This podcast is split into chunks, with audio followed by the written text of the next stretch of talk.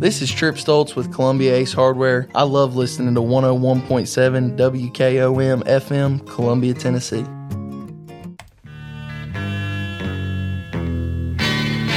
You're listening to Bulletproof Estate Planning, the show where you gain clarity and understanding about such things as last will and testament, the probate process, trusts, and how not to lose everything you own to the high cost of the nursing home. Now, here's your host, Estate Plan Stan.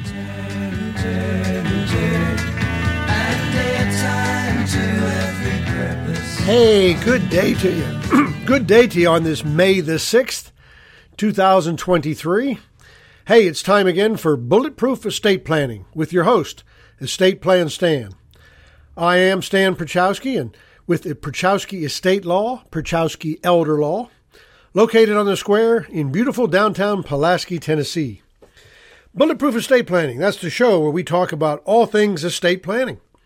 We talk about a last will and testament. We talk about revocable living trust. We talk about special needs trust. We talk about asset protection trust and TennCare planning. The TennCare planning is either pre planning or crisis planning. It's the kind of planning you need to keep from going broke in the nursing home. As always, I encourage questions. So, this show is all about education on what your options are. So, if you have a question, you can call me at 931 363 7222 or you can go to my website, estateplanstan.com. There you can find my email and you can ask a question that way. I always enjoy doing this show here on Front Porch Radio, WKOM 101.7 in Columbia, Tennessee. And all my episodes are posted as podcasts on the WKOM website. So if you ever miss one, want to go back and review a topic, hey, it's all there for you to do so. So, all right, uh, I want to go over my seminars coming up. The one next one coming up is right here in Columbia, May the 24th. Okay, that's a Wednesday. We're going to do that at 1 o'clock in the afternoon. Uh, it's at a church meeting house at 405 West 7th Street, Columbia, Tennessee. I, I believe that's the West 7th Church of Christ is the name of the church. Uh, if you want to come to that seminar, I think you ought to. Uh, my live seminars get a lot of good reviews, and I think you'll enjoy it. All you need to do is call the office at that 931 363 7222 phone number and get on the RSVP list, and uh, you'll be set. We take walk ins too. I mean, that happened at the last couple seminars. We had quite a few walk ins. We just like to have a head count. The RSVP is nothing official. But if you do get on the list, you'll get a phone call reminder from probably Miss Courtney, just reminding you about it, uh, that sort of thing. We like to know how many people are going to show up.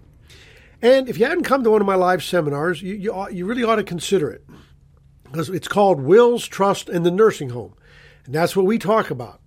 We talk about what a last will and testament is. We talk about what a trust is. We talk about the um, the only solution really to not go broke in the nursing home. There's the pre-planning, and that's where we talk about the asset protection trust, and we touch briefly on the crisis planning tools. So, you know, we, we cover a lot of things. And I want to tell you one thing about my seminars. They are not what you expect. When we when you come to my seminar, we're going to start right at one o'clock, and it's going to be a whirlwind of information for about an hour to an hour and fifteen minutes. Uh, the girls in my office call my seminars a fire hose of information, and it sort of needs to be. So we're not there giving you a free meal, giving you a sales pitch. Uh, there's no obligation. It's all about education. I often say it's a free educational seminar. The emphasis is on the word education. So you've got a lot of questions about this. You're wondering which is best for you, which one does this, which one does that. You may have had some bad experiences or know people that have. You want to keep your heirs from going through any such thing. So uh, that's what we talk about. So I think it's worth it. If you do, you know, we give you a little incentives for spending an hour uh, with us on a Wednesday afternoon. So again, that's May the 24th, which is a Wednesday. We're going to do that at 1 p.m. at uh, uh, West, West 7th Church, Church of Christ, 405 West 7th Street, Columbia, Tennessee. We've been invited to that venue, and we're looking forward to uh, having a good crowd, answering a lot of questions. And, you know, that's my favorite part of the seminar. You know, I give this seminar a lot. And my favoriteest part is the Q&A at the end. Why? Well, it tells me what you guys are thinking. And when you got a question and you if you're brave enough to ask it, I know there's half a dozen people in the audience that have the same question. Okay, so uh, bring your questions with you. If you have a question about anything, write it down and bring it. If you develop a question during the seminar, write it down and pitch it at the end of, at the Q&A session. I will not leave until all questions have been answered. You know, if you're going to come to this, don't leave with a question unanswered on your brain. Get it taken care of. So that's what it's all about. You know, there's no pressure. You know, I get people all the time that say, well, are you going to try and talk me into something or are you going to make me sign something? Absolutely not. Absolutely not. You can you can come and listen. If you want to get up and walk out in the middle of it, you can do that. Uh, I don't think I've ever had anybody do that, but you certainly can. If you, at the end of the day, you say, you know what, Stan, this was great, but none of this is for me. I don't think any of this is a good fit for my family. That is okay. And here's why it's okay. It's okay because you have made an informed decision. You know what a will is and what it does and doesn't do. You know what a trust is and what it does and what it cures.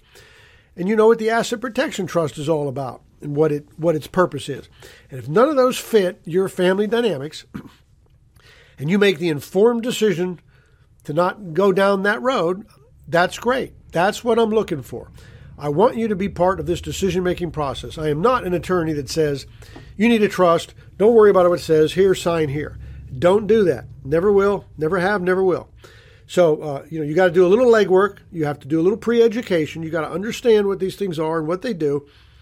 Most people want to know. Most people are, are leery of the lawyer double talk and just not telling them what they need to know and or just telling them what they should know. You know, you are integrally involved in this decision making process. I'm not making the decision for you. I'm advising, giving you the options, then you pick. I think that's the best of all worlds because you're happy with the pick, I'm happy with the pick because it's an informed decision. We can that way we get something done and you can protect your family from this probate process we talked about the last couple weeks and you can you can protect the inheritance, how it goes to them if you want to put terms and conditions on it. You are now in the driver's seat to do this, and you're part of it, and you know how it works. So, no hide the ball. You know when these seminars come around, uh, it's full disclosure. We want you to be involved. Okay. All right, so that's the seminar. I'll touch on that again at the very end. But uh, we're going to pick up this concept of the living trust, which is where we were. Before I do that, I want to touch on something that's a little out of order, but I just feel a need to, and that is, uh, you know, as we progress, we will eventually talk about TennCare planning, and we'll talk about pre-planning, which is our asset protection trust, but we will eventually get to crisis planning. Now, what's the difference difference between pre-planning and crisis planning? The difference is pre-planning is when you come to me and say, "Hey, I've been working all my life and I've got a, all my wealth accumulated, and I don't want to lose it to the nursing home if either myself or my spouse has to go into long term care. Hey, I get it. I understand. I don't. I don't either. And so we build this asset protection trust because pre planning means you or your loved one is not already in care. You're just thinking someday if you are, you want to have yourself positioned so that you mitigate the cost of that. Now, crisis planning is when you come in my office and say, Hey, Stan, my wife got admitted to the nursing home last week and I need to know how to protect everything we own. Okay, crisis is when you're already there. You or a loved one are already in care. That's a whole different topic. There's several different strategies that are used for crisis planning. Now, for those of you who are interested in crisis planning, we will get there. We're working up to that. We will get to that. But what I want to talk to you about is something that came up uh, that I just feel is a need to share, and it has to do with this crisis planning. Once somebody's actually there, because you know once you're actually in care, what we want to do is file a TennCare application and get these benefits. Right now, when you fill out this TennCare application, this is suckers a 16-page application.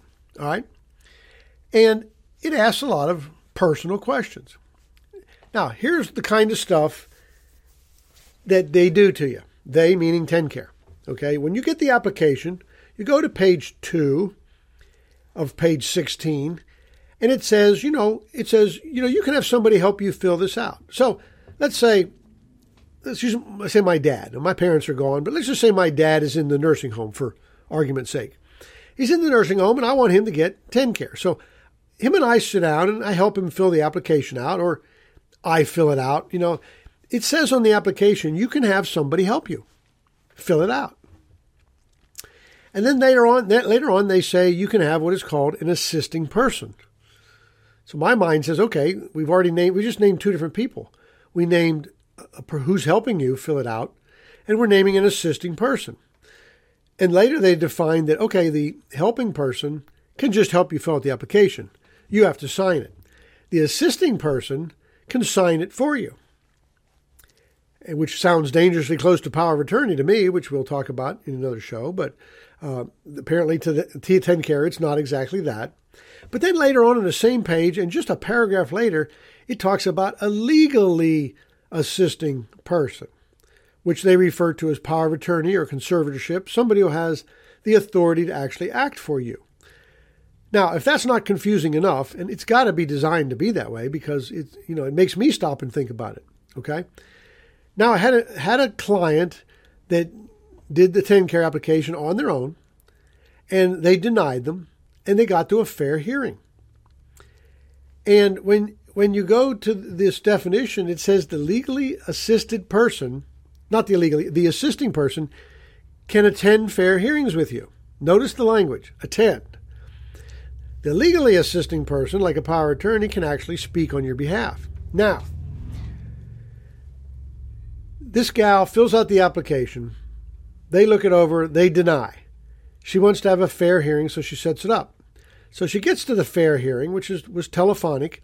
You, got the administrative judge, you got the TennCare attorney, and the client. And they will not let her speak. And they tell her, You do not have power of attorney for your father. And her response is, But I filled the application out and you accepted that. That's right, we will accept that, but you don't have the authority to speak for him. And so this meeting, this this fair hearing was very, very short. They would not talk about anything substantive because they claim she did not have authority to speak for the father. Now you go back and look at page two, and it's like, what do you mean I don't have authority? They said you have to be this legally assisting person. You have to have the power of attorney, and she did not. Okay, so um, well, for her sake, they, the judge let her have a continuance of about thirty or sixty days to go pursue a pursue a conservatorship and get authority to speak. But that's the kind of stuff they pull. I mean, you you couldn't have figured that out on your own. I mean, she was completely confused because she was an assisting person, and they said you can sign the application for your dad, and she did.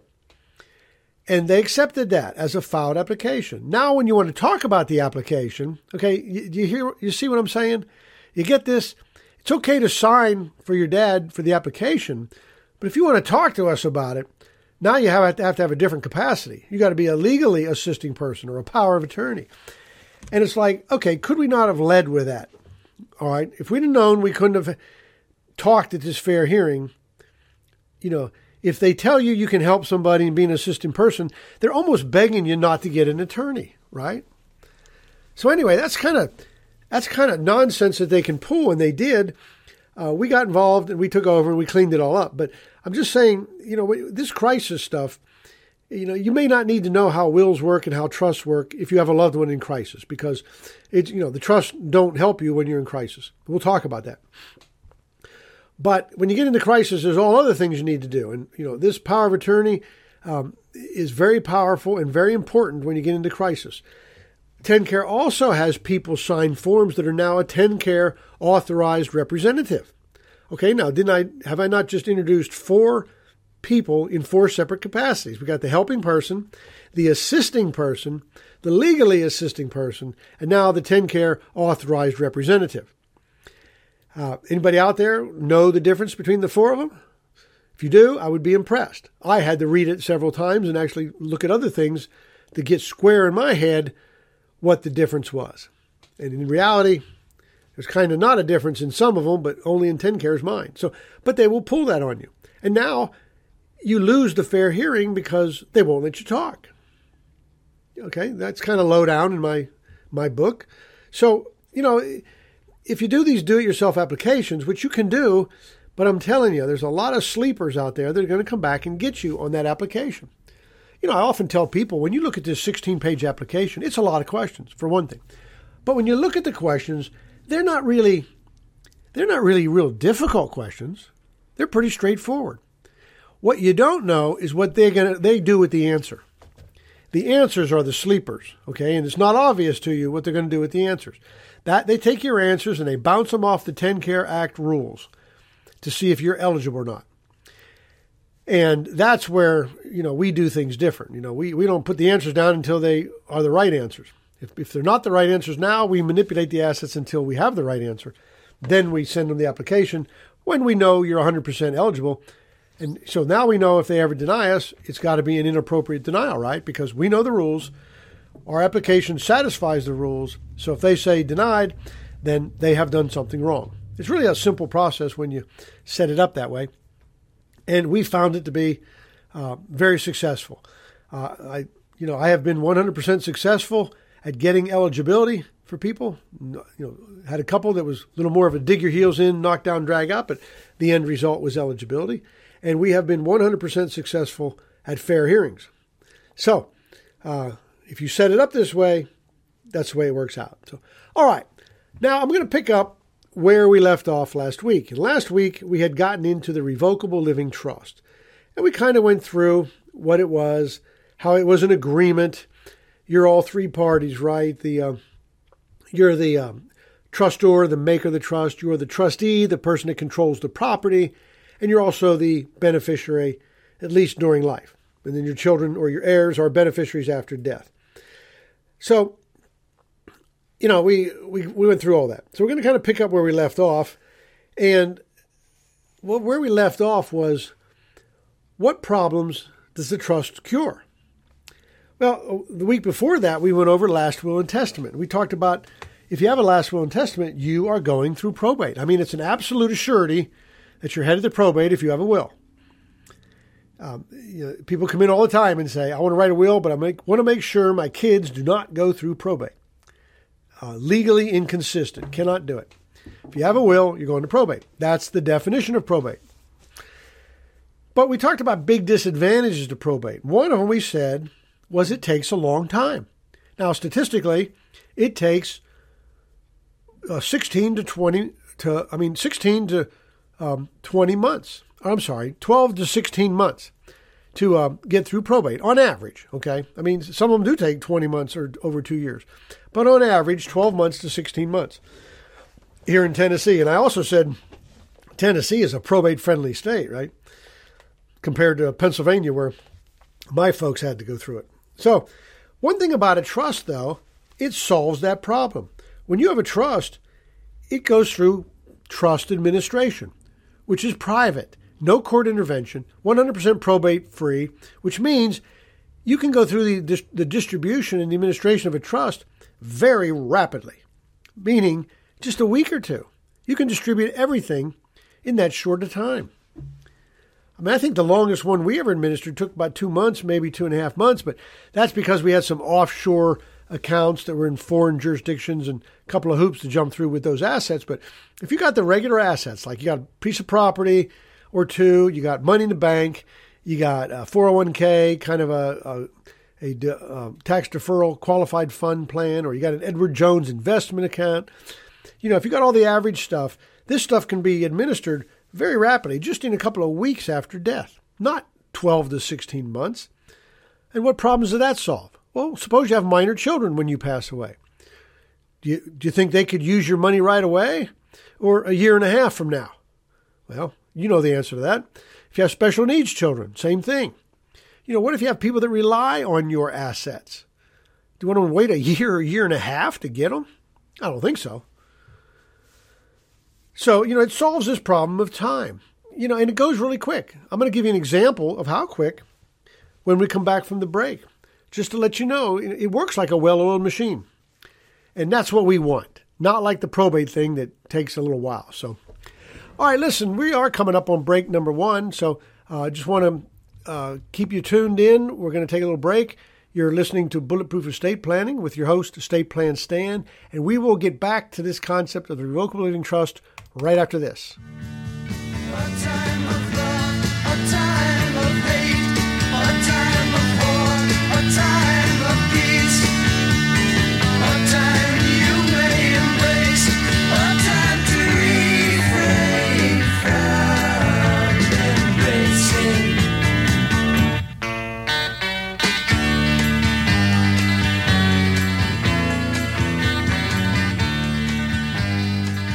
Hello, WKOM and WKRM listeners. My name is Michael Parks Lawrence at Parks Motor Sales Buick GMC in Columbia, Tennessee. Parks Motor Sales was founded by my grandfather Robert Parks and my great grandfather Julian Mays in 1958, over 60 years ago. Being family owned and operated, we invest in our community. You'll see our support everywhere you go schools, sports, band, and even charities. We invest in our community because we live here and we love this community. Come see me and my cousin Robert Rogers at Parks Motor Sales Buick GMC right off Nashville Highway or visit us at parksmotorsales.com.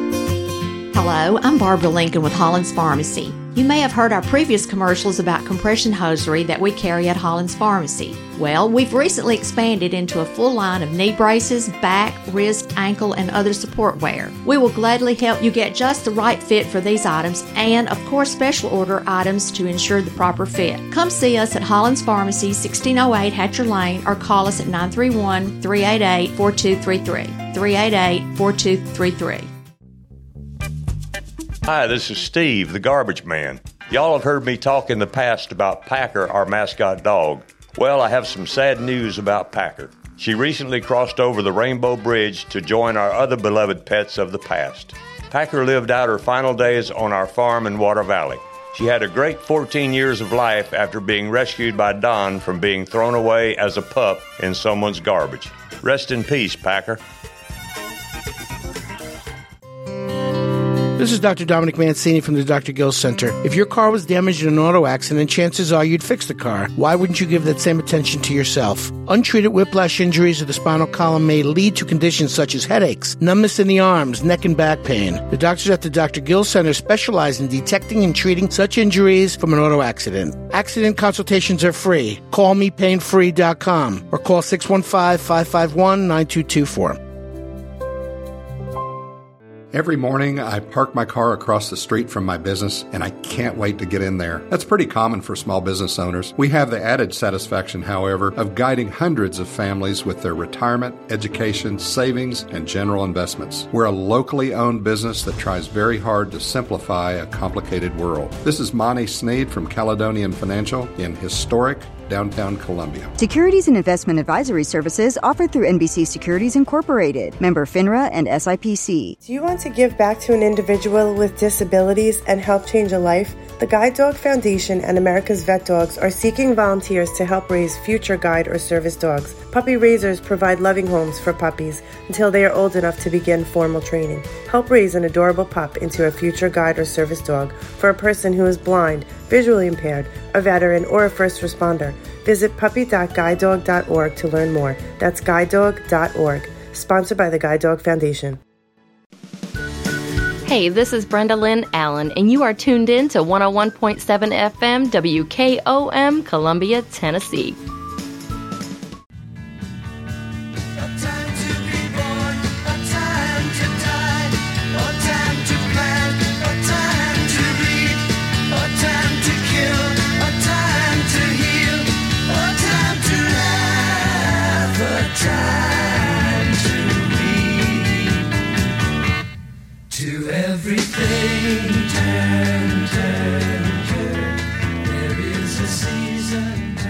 All right. Hey, welcome back. Welcome back from the break. You are listening to Bulletproof Estate Planning with your host, Estate Plan Stan. And before the break, we were talking about this concept of the revocable living trust and the problems that it fixes or cures with respect to probate. And we were when, during during the break, uh, we were talking about the fact that probate takes a long time. Probate takes 12 to 16 months as an average, if there is an average. I mean, they're all over the place, but um, I, I said I was going to say an example of why probate takes a long time.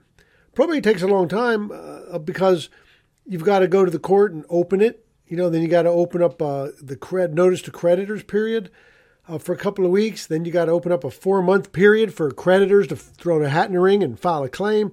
We talked about all that during the probate session. But the trust avoids all that. Okay, it happens rapidly. And I'm going to give you an example of how rapidly it, it, it happens. I'm going to give you two examples one with real property, one with personal property.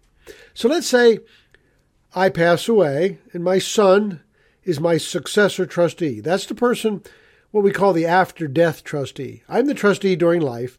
I have an after death trustee.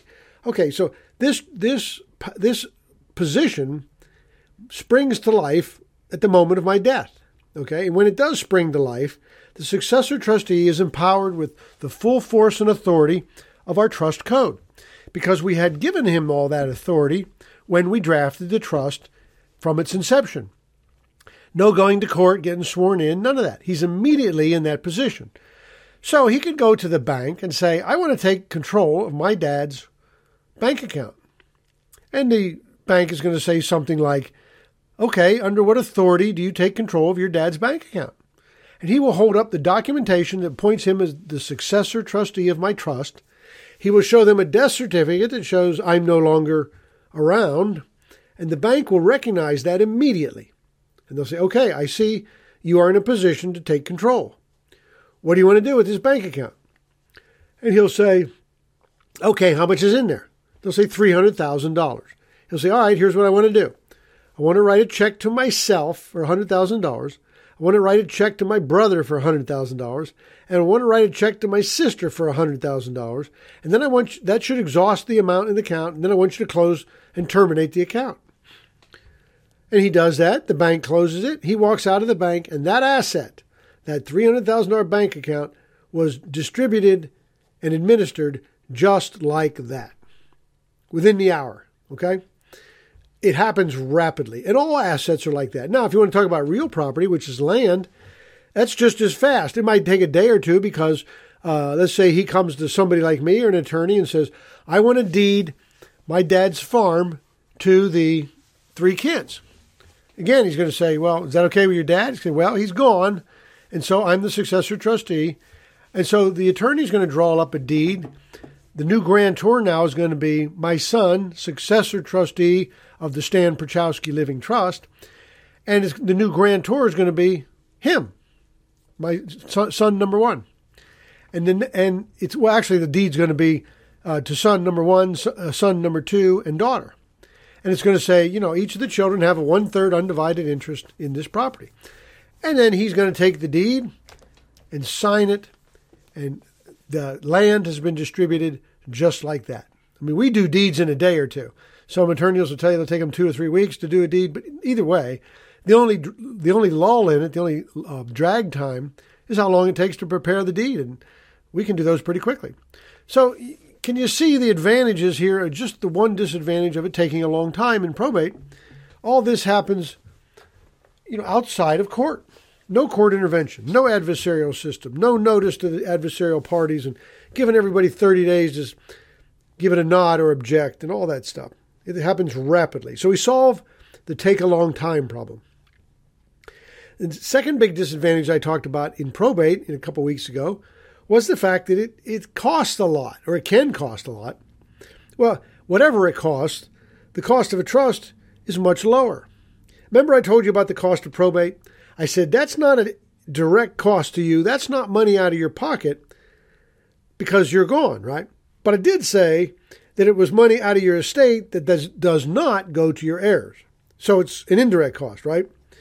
So it's not a, a cost during life, but it is an in, indirect cost after death. I mean, you know, you know, the, the cost of a trust is different. The cost of a trust is a direct cost to you during life because you have to pay someone like me to design and draft this thing, okay? Now, but it's a fraction of the cost of uh, what uh, the uh, uh, probate process is going to cost. Okay. The other thing it solves is the probate, the trust administration process is 100% public. In other words, no going to court. You can administer a trust. You come in here in my office and do it around my big uh, uh, conference table, or you can do it around the kitchen table at the house. You do not have to go into court and do anything. Okay? It is 100% private. Nobody has to know. The only people that get any knowledge of what's in the trust are the people named in the trust the heirs, the beneficiaries, the people who take. They have to be given some notice of what they're going to get. So the trustee kind of screws them over and doesn't give what he's supposed to, then you know they can file an action and get what's coming to them. That's the way it works. So, okay, so it's 100% private probate is completely public. Anybody and their brother can come check out the probate file and see what's going on. I think that's a big advantage. And if you remember, I said I think that's a big advantage because I used to practice years and years of criminal defense work. And, you know, those folks are pretty creative.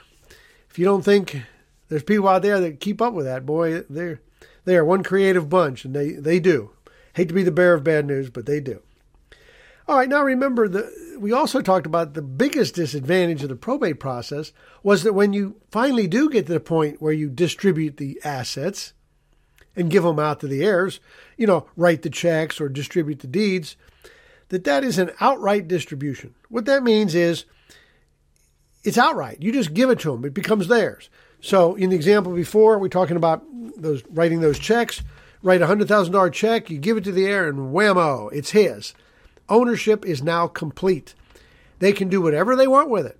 You can't put any terms and conditions on it. You can attach. You cannot attach any strings to it. Ownership is complete. I mean, let's say you have somebody not very financially responsible, and you want to make sure they don't blow it all at one time, right? You don't want to control too much from the grave, but you do want to try to help them hang on to it. So you might say, you know what? Here's your inheritance. You get a third of it at age 20, you get another third at age 25, and you get another urge at age 30. I mean, those are what we call spendthrift provisions that uh, basically you're saying, hey, uh, you're not financially responsible. And I guess if you're not financially responsible by the time you're 30 years old and you get the last of it, uh, you're probably never going to be. Okay. That's a pretty simple distribution scheme uh, that we can do. But you can't do that in probate. I mean, if you did that, the probate court would have to be open to the person's 30 years old. You don't want to be in probate where you got to make reporting and inventory every year at tremendous expense. Tremendous expense to the heirs, I might add, because that's where it's coming out of. So, um, uh, you know, it's it's this outright distribution. Well, when you give property in a trust, you can put whatever terms and conditions on it you want to put. Now, people get surprised at that, and they say, you know, and you know, listen to what I'm saying absent an illegal purpose. Let me throw that out there. okay. Absent an illegal purpose, you can put any conditions on there that you want. The only thing that I can think of that the courts might not uphold are anything that offends public policy. Okay. Uh, but I can't, you know, stuff like if you say, okay, I'm going to leave you your inheritance, but you can never use any of that to pay your child support. I mean, I, I you know, uh, I think that might raise an eyebrow, but um, nonetheless, uh, let's not talk about those. If anything you want to do with it, if you want to dictate how they get it, under what circumstances they get it, when they get it, how they get it, who they get it from, or who gets it first, or what, what they're supposed to do with it. If you want to do any of those things, you can do so in a trust. And once you do so, it becomes enforceable, meaning the courts will uphold what you want. That's pretty powerful. Okay? That's pretty powerful. You know, here's a good example. Say you want to leave $50,000 to one of your kids, but you say, I want you to put it towards a college education, or maybe a little more open and say uh, post secondary education, right? You know, continuing education. I want you to put it towards learning a trade or getting a degree or something like that. Now, you can enforce that. So if the person doesn't go to college, then they don't get the money. That might be kind of harsh, but if that's what you want, that's what you can say you can incentivize the spending. And that's a good way to incentivize it because, you know, a lot of people that don't go to college or second or post secondary uh, education is because they can't afford it. You know, they're too busy working for a living. They don't have time to go to school, full time job, and pay to go to school and not have an income of a job. Hey, I get it. I mean, a lot of people in that boat. But you can incentivize that by leaving this money to go to college. Now you take all that I can't afford it part out of the equation. You make it easier for them to do it. Now, if you got one that just doesn't want to do it, well, then they miss out on the inheritance. So, or whatever else you want to say they can do it. Or you can say if you don't go to school in 10 years, then you can have the 50,000. So that way they don't have to go to school and they'll still get the money. They just, but it might not be very attractive to them to have to wait 10 years to get it. They might just decide to go to school and to get it sooner. Uh, you know, you can incentivize it. And again, I'm just spitballing you, you know, your family dynamics, you know what they are. You come up with your own terms and conditions, right? You know, what if you have, I brought this up before, what if you got a child with a drug or an alcohol problem? Okay.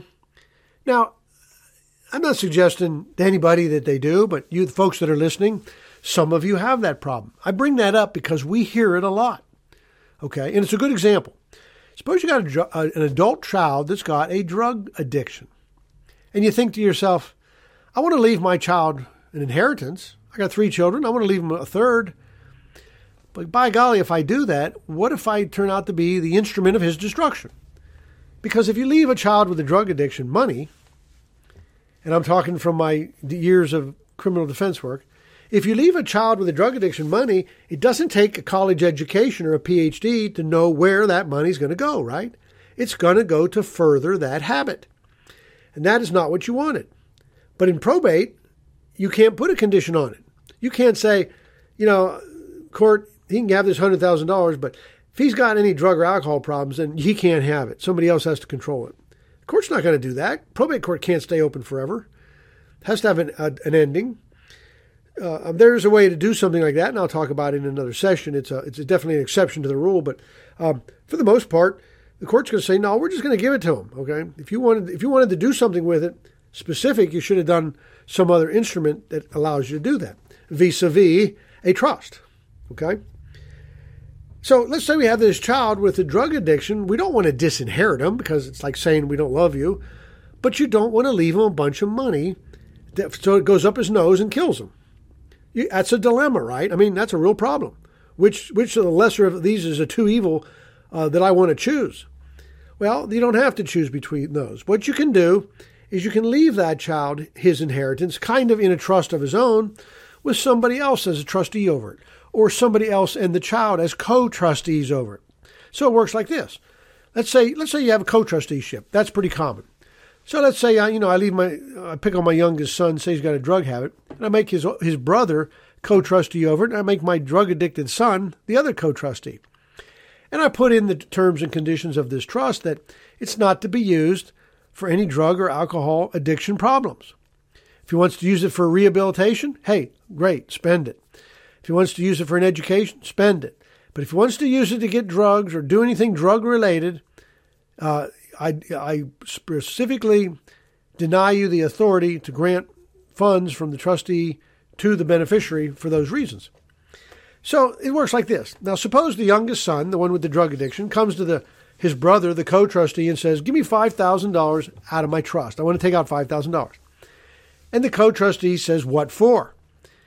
And the son says, "I'm not going to tell you." Well, then the co-trustee says, "Well, then I'm not going to agree." because they're co trustees. It takes both of them to agree. See the check and balance on this? So he may want it for drug reasons, and he probably does, or else he'd tell you what he wanted it for. And so the co trustee says, nope, not going to agree. And if it, it takes two to agree, it can't get the money out. Now, suppose he says, hey, I, need $5,000 out of my trust. And the co trustee says, what for? And he says, well, I'm going to Columbia State over here, and I'm, I'm taking up there you know, becoming an MBA. Here's the tuition bill. It's five thousand dollars. The co-trustee can say, you know what, that's not a drug or alcohol problem, and I actually think that's a good idea. That's you know that's in furtherance of your life that is not uh, dependent uh, or, or substance abuse dependent. And so he can say, okay, I'll agree to that. And what he might even do is it, it distribute the funds directly to the institution, depending on the level of addiction, right? Um, you know, and we usually put in there terms and conditions that if, if the co-trustee determines after a period of three years that there are no drug or alcohol problems, then the, tr- the trust by its own language can go to give the beneficiary the, the sole trusteeship or outright distribution of the property at that time. And why would we do that? Because now the problem we were trying to solve doesn't exist anymore. And an independent person determined that. And so now it's okay to give him the money because we're not worried about him killing himself with it. So those are some of the things we see a lot. I mean, I could talk for hours on some of the conditions we put into trust, but like I say, you know your own family dynamics. Uh, you know the problems you need to solve. If you're one of the ones that comes to me and, hey, I got five kids and they're all lily white, pristine, they can handle money, I don't have a problem in the world leaving a bunch of inheritance to them outright. Well, if you do, God bless you. You're probably the only one. Okay, and you there's probably somebody out there that exists that way, but most people, you got one child in there that's the problem child, or or at least one, and you want to control it. I mean, again, there's nothing wrong or bad about about somebody who just can't hang on to money. I mean, you know, squandering money is one thing. Sometimes squandering on certain things can be an indication of a different problem. But just being a spendthrift, you know, I've had people freely admit to me. They say, "Listen, if if I inherit money, I'm just going to blow it. I'm just not good with it. I just go through money like it's water." Uh, you know, somebody needs to control it for me. They know and understand that, and so uh, there's nothing wrong about that. But it is a, a something you want to protect them against, especially if they can't control it, right? So yeah, so it, eh, this outright distribution is the biggest disadvantage of probate. No terms and conditions, no strings attached in probate. But when you administer a trust, you can put anything you want, any term and condition you want to put on the inheritance and the distribution of money, land, stocks, uh, vacation home, cars, farming equipment, you name it. You can put whatever conditions on it you want to put on it. Now we call that ruling from the grave, and I don't know that it's good to try to do a lot of ruling from the grave. You can. The takeaway is you could if you wanted to. But, you know, there's a happy medium somewhere between doing nothing and, and helping the kids out. Because think of it. If you do that to a child, if you restrict his access to his inheritance, you are doing him a favor. Now, he might not agree with that. He might be ticked at you for doing it, and you might not be top on his popularity list after death when he finds out that you've done this in the trust. But let's think about it. You are doing this to protect him, and you are protecting him. If he's got a drug or alcohol problem, the last thing you want to do is leave him a $50,000 check. He'll be dead in a week. I've seen it. If he's a spendthrift and you give it to him and he blows it, you know what's going to happen? 20 years later, he's going to eventually become responsible and he's going to just about bring tears to his eyes and say, By golly, I could have been in grand shape if I'd have just not spent all that money when I had, if I'd have just saved it, I'd been, I'd been so much better off. So you're doing them a favor doing this. This, you don't, I think I said when you do trust planning and write a trust, you don't do it for you. I guess you do, what you do for you is the satisfaction that you've taken care of business, but you're really doing it for the people you love. You are controlling how they get this stuff to the, for their advantage.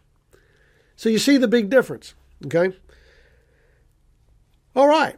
So, listen, we are coming up on break number two. So stay with me here on Bulletproof Estate Planning. We're going to continue with this concept of the Revocable Living Trust right after the break. See you then.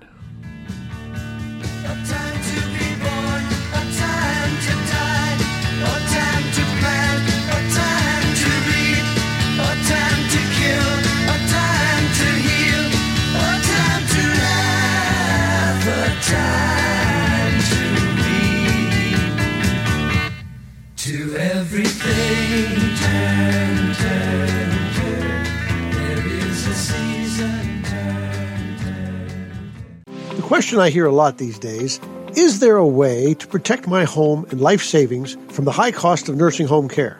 The answer is yes. You just haven't heard of it. Hi, I'm Estate Plan Stan with Pierchoski Estate Law. I'd like to invite you to my upcoming seminar at 405 West 7th Street in Columbia on May the 24th at 1 p.m. called Wills, Trust, and the Nursing Home, where we will answer that question and more.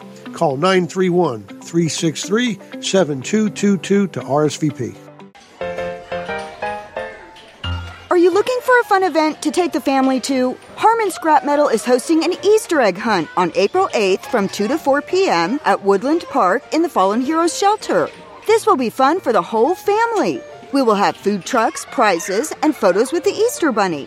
Come on out and support local. Start times vary by age. Visit our Facebook page, Harmon Scrap Metal, for more information.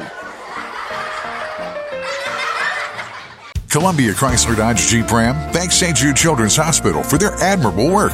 We are committing to their cause of providing quality care to families in need at no cost to them by donating $150 for every new vehicle sold. Columbia Chrysler Dodge Jeep Ram is proud to partner with St. Jude for the fourth consecutive year. If you are currently in the market for a new vehicle, visit the team in store or shop online at Chrysler Dodge Jeep Ram of Columbia.net to help families protect what matters most. You can count on us. Hello, this is Rick Tillis from Tillis Jewelry. What is a full service jeweler? Experienced staff, custom designers, in house jewelry repairs, and beautiful jewelry. Yes, at Tillis Jewelry, we are passionate, knowledgeable, and committed to integrity. We strive to be the best in our community and in our profession. We build long term relationships and become part of family traditions that will cross generations. We delight clients by providing an unparalleled selection, superior service, and exceptional value. Tillis Jewelry, we exceed your expectations. American Standard Heating and Air Conditioning is built to a higher standard so you can focus on the problems in your life that actually matter, like the drywall that somehow isn't. American Standard Heating and Air Conditioning, built to a higher standard. Call Davis Heating and Cooling at 931 388 2090 for all your home comfort needs. Davis Heating and Cooling is your local American Standard dealer and proudly serves the Maury County area. Find Davis Heating and Cooling online and on Facebook or call today 388 2090. This is Trip Stoltz, owner and manager at Columbia Ace Hardware. We have changed our store hours to better serve our community. Columbia Ace Hardware is now open from 7 to 7 Monday through Friday, from 8 to 4 on Saturday, and closed on Sunday. Come see us at 112 East James Campbell Boulevard and let us show you customer service that can only be found at Columbia Ace Hardware. Ace is the place with the helpful hardware, folks. Hello, this is John McEwen with McEwen Group Real Estate, located at 17A Public Square in beautiful downtown Columbia. Our family has over 40 years' experience selling farms, residential, recreational, and all types of real estate here in Middle Tennessee. Check us out online at McEwenGroup.com or on Facebook and Instagram at McEwen Group, or give me a call today at 931 628 1749. McEwen Group. Land is your legacy. This is Jack Cobb with Maury County Public Schools and the Big Yellow School Bus. You're listening to Front Porch Radio on 101.7 WKOM in Columbia, Tennessee.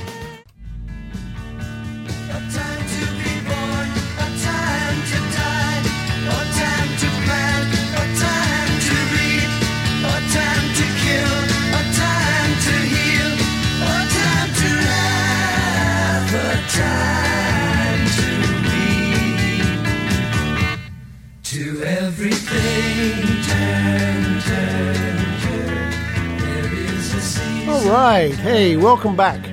Welcome back from the break. You are listening to Bulletproof Estate Planning.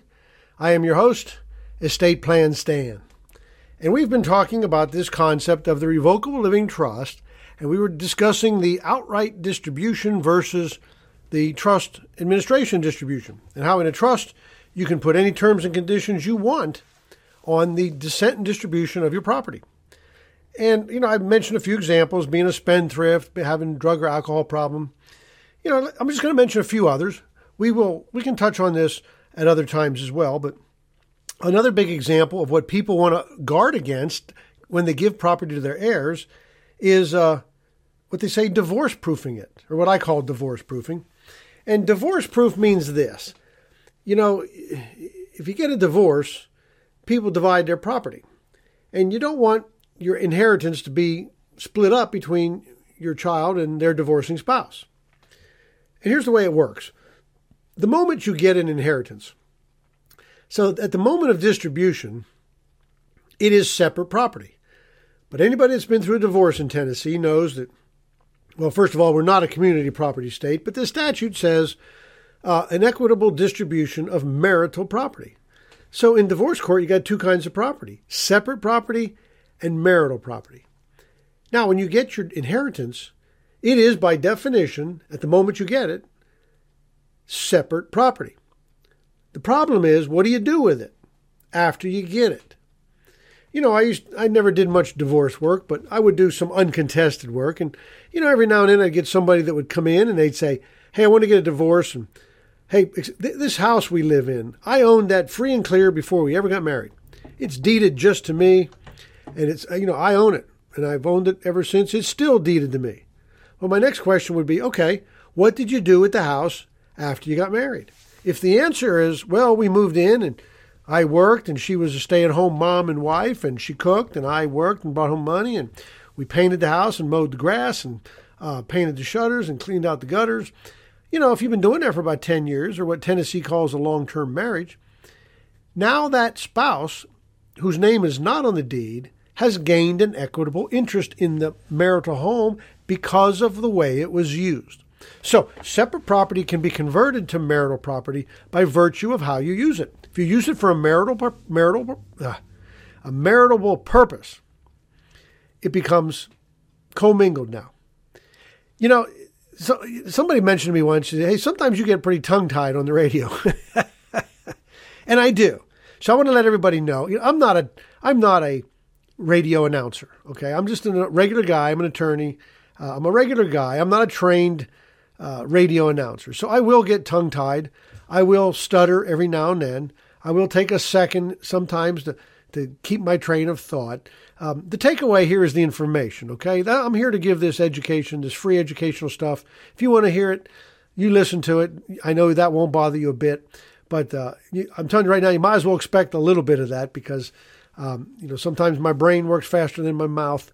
I've got, remember, I got that engineering background, and that's sort of the, the overthinking disease that we all have uh, as, as engineers. But uh, so what I'm talking about is this marital property. It's it's separate property going into the marriage, but now it's marital by way it was used. It's still deeded to him, but the court's going to divide it. Okay. Now, if we want a divorce-proof property, we want to leave it to our child and as separate property in a format where it always stays separate property. If it always stays separate property, it's never subject to the jurisdiction of the court, who only has jurisdiction to divide marital property.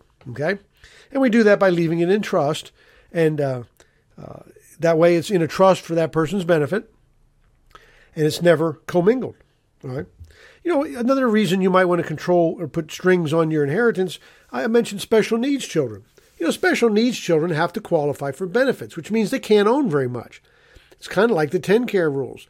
It's definitely the SSI rules, and they're very similar, and you can't own very much. So what happens when Aunt Gertrude over here writes a will and says, you know, that one child, special needs child, I want to help him out. I'm going to leave in my will that he gets $10,000.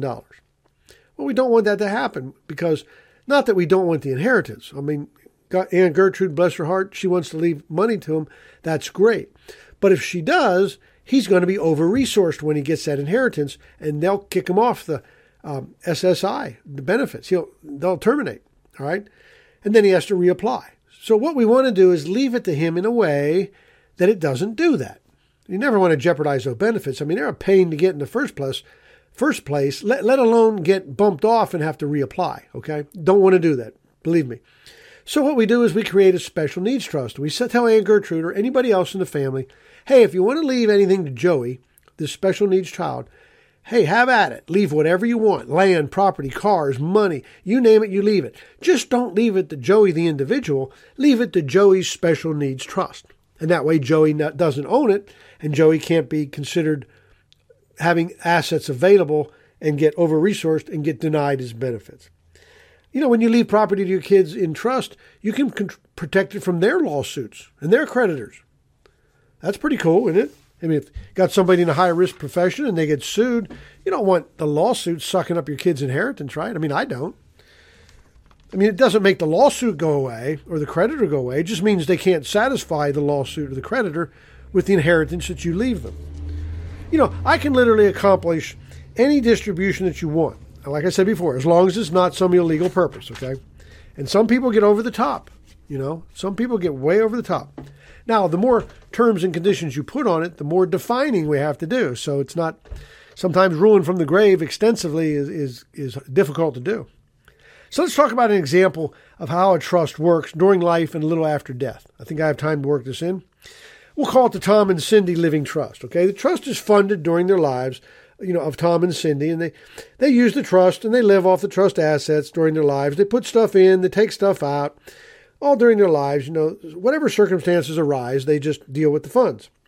Now, at the death of the first spouse, the trust changes posture a little bit, in that the that the assets are provided to make sure that the surviving spouse has the wherewithal to live. So the posture's changed. We no longer have both of you, uh, trustor, trustee, and beneficiary. Now there's just one of you. Okay? Now, sometimes we'll freeze the assets of the deceased person to make sure they go to that person's heirs if we're dealing with a blended family. But nonetheless, then we have at this finally we get to the second death, and at the second death, the trust becomes irrevocable, and now the successor trustee picks up and he does what the, the trust says to how to distribute property. He will distribute it to the heirs in accordance to the terms and conditions of the trust. And it's really kind of that simple. And when it works great and it's drafted properly, it works like a well oiled machine, I'm telling you. So, all right, listen, I'm, I'm getting toward the end of the time. I'm about out of time. I don't know where it all goes when we do these shows, but um, listen, if you like what I had to say this week or if it's piqued your interest, I'm glad. That's my mission. My mission is to get this message out. And that message is that when it comes to estate planning, you have options. You have lots of options. All right? Now, if you have any questions about your own family circumstances, I'm always more than happy to answer. Okay? Just call me at my office at 931 363 7222. I'm going to say it again because somebody called me and told me I talked too fast and I only say the number once. So here we go 931 363 7222. Or you can go to my website. It's at estateplanstan.com. The seminar coming up is going to be uh, Wednesday, the 24th at 1 o'clock at uh, 405 West 7th Street in Columbia, Tennessee. Get sign up for the RSVP list on that. Listen, doing nothing has a predictable result. I say that all the time. Doing nothing's a choice, but it's predictable. Hey, thanks for listening. Hope you enjoy the show as much as I enjoy doing it. I'll be back on Front Front Porch Radio, WKOM 101.7, next Saturday night at 7 o'clock p.m. for the next episode of Bulletproof Estate Planning. And I am Estate Plan Stan. See you next week.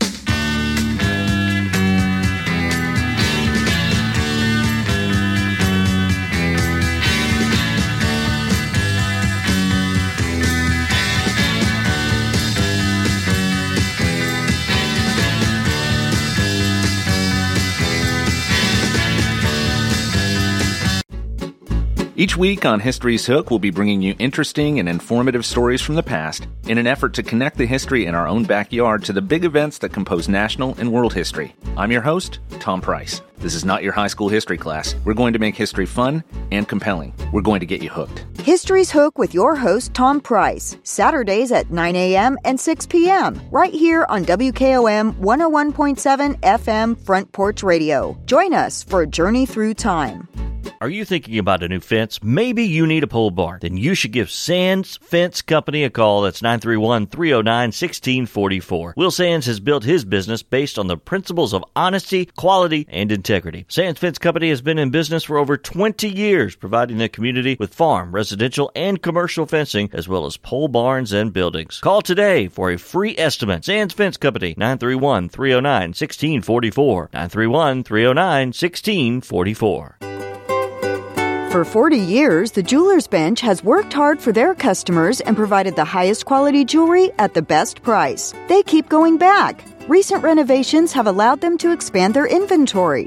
More high quality jewelry, custom vintage and estate pieces, and professional jewelry and watch repairs. They also buy gold. The Jewelers Bench, still here, still great service. 808 Trotwood Avenue, Columbia. Hey, this is Derek Ransom with 10 Pin Alley, voted number one family entertainment center in Maury County. We offer 32 bowling lanes, giant arcade, laser tag, bumper cars, and a full cafe and bar menu. We also specialize in group events, kids and adult birthday parties, company parties, sports team parties, and holiday parties. We're located at 322 East James Campbell Boulevard in Columbia. Call us today at 931 381 Bowl or visit us at 10pin.com. 10 Pin Alley, it's where the good times roll.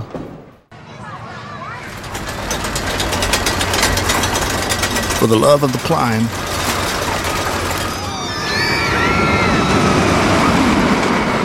For the love of the fall. For the love of knowing your kid's laughter is the sweetest music there is. For the love of Tennessee.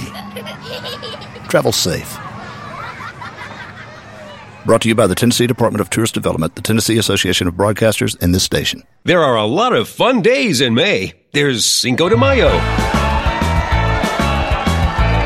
There's May the 4th be with you. There's No Socks Day. What? May all your days be winners this month with the all new Instant Games. They feature top prizes up to $200,000 and are waiting for you at your nearest Tennessee Lottery retailer. Only from the Tennessee Lottery. Game changing fun. Please play responsibly. Hello, class. I'm from the